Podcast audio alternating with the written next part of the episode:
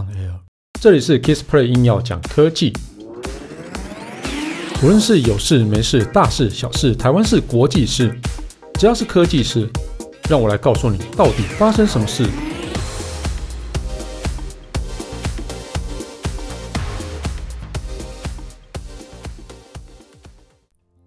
Hello，大家好，我是 Kissplay。嗯，我想大家很多朋友应该都有计划要买 PS Five。那也也有很多朋友也都是买了 PS5，那买了 PS5 之后呢，你要让哦，就是它的 PS5 完全发展它的发挥它的功能，就是可能你会去选购一台可以匹配 H 匹配 PS5 的一个电视。那什么电视大家都宣称 HDMI 二点一的电视就一定可以去完美去支援 PS5 吗？好像不见得是这样子哈。就是因为只有提供 HDMI 二点一的话，它就不等于可以支援 HDMI 二点一的游戏功能啊。例如说有一个叫做 VRR 的功能，或是 ALM 的一个功能哈。那这是什么？我们等下来跟解释的给大家听哈。根据 HDMI 的一个协会啊，它公布一个规格标准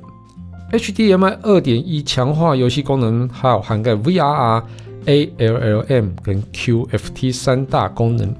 啊，如果你不清楚这些专有名词哈，我们可以再继续往下听下去哦。不要先不要切掉，拜托，先不要转台。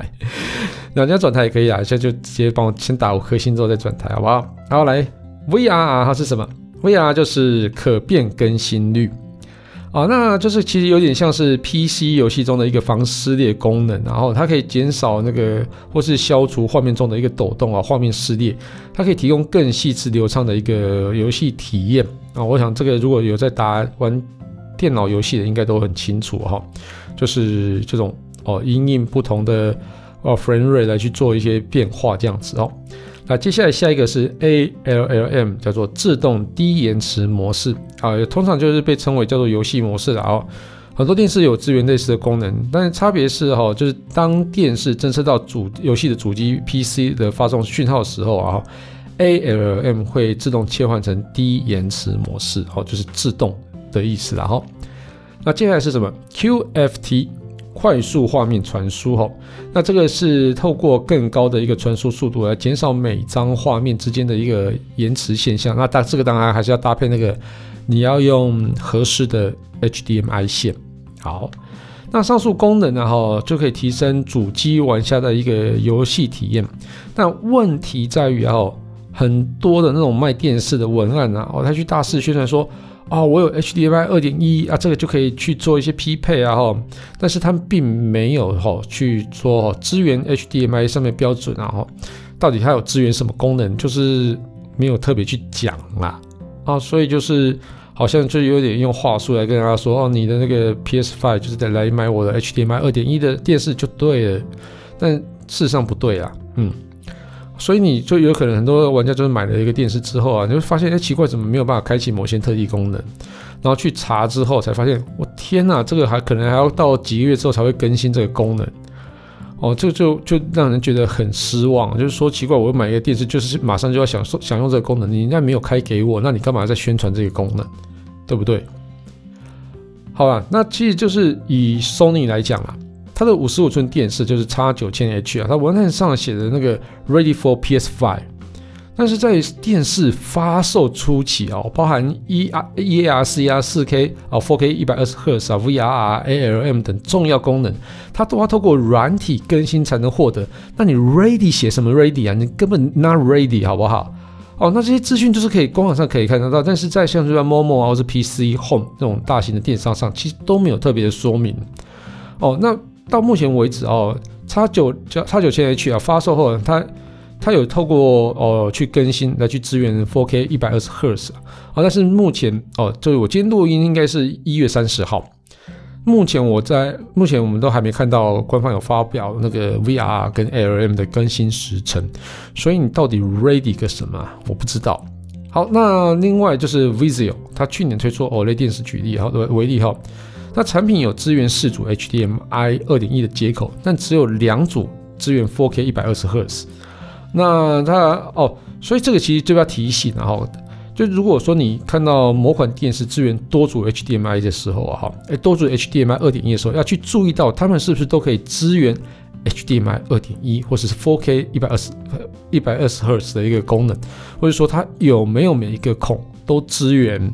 哦，比如说 VRRALM 的功能哦，这个大家真的要去选购时候要特别的注意哦。不过值得开心的是哦，我们刚刚讲的是去年的机种。二零二一年一定会有更多 HDMI 二点一的电视推出哈，那这个电视的一些，譬如说哦，Ready for PS5 或者 Ready for 次世代机种，这个东西一定就会更更齐全，然后哦，当然我也是希望，就卖家，也就是说哦，无论是电商或是品牌们，就是要跟大家说明清楚一点哦。好，那像是今年 CS 上，像 Sony 就发表了一堆，好像像譬如说 Bravia XR，然哦，它有。全部都有资源啊，比如说 4K 一百二十二一百二十赫兹，VRR、ALM、ERC、eARC 功能哦，这个东西你就不用再等更新了吧？我不知道，等发售之后再说哦。那像是 Panasonic 啊、TLC 也有都有预告说，他们今年会去推出。支援 HDMI 二点一的标准的哈，那像是 Panasonic OLED 的 JZ 两千啊，它一定会有具备，就它有具备 VRRLM 啊啊 QFT 跟 eARC 的功能，所以这个其实就是算是比较齐备的了哦。那电视业者啊，通常就会把那种新的规格预预先留给那个高阶的电视型号，所以呃，像是第一批出来的 HDMI 二点一的电视价格，一定就本来就不会便宜的。好，那次世代玩家游戏的玩家哈，在挑选电视的时候啊，除了你是不是就是要去考量它的画质啊什么之类的，啊？哈那其实大家真的要去留意规格表下面的一些小字啦，就是说到底哪一个才可以 fulfill 你的需求这样子哈。那我真心认为电视业者的文案应该要帮助消费者去做出正确的抉择，不要用那种暧昧的一个词汇，什么 ready for PS5，你 not ready 好不好？好，就这样子，这期节目就到这边告一段落。如果喜欢我的节目话，欢迎订阅与分享。现在节目已经进入了第三季，会以更简短及时的内容分享更多有趣的科技事。如果想听什么题材或更多问题想要讨论，也欢迎到 Facebook 粉丝团 Kissplay K I S P L Y 上面留言给我。谢谢大家，拜拜。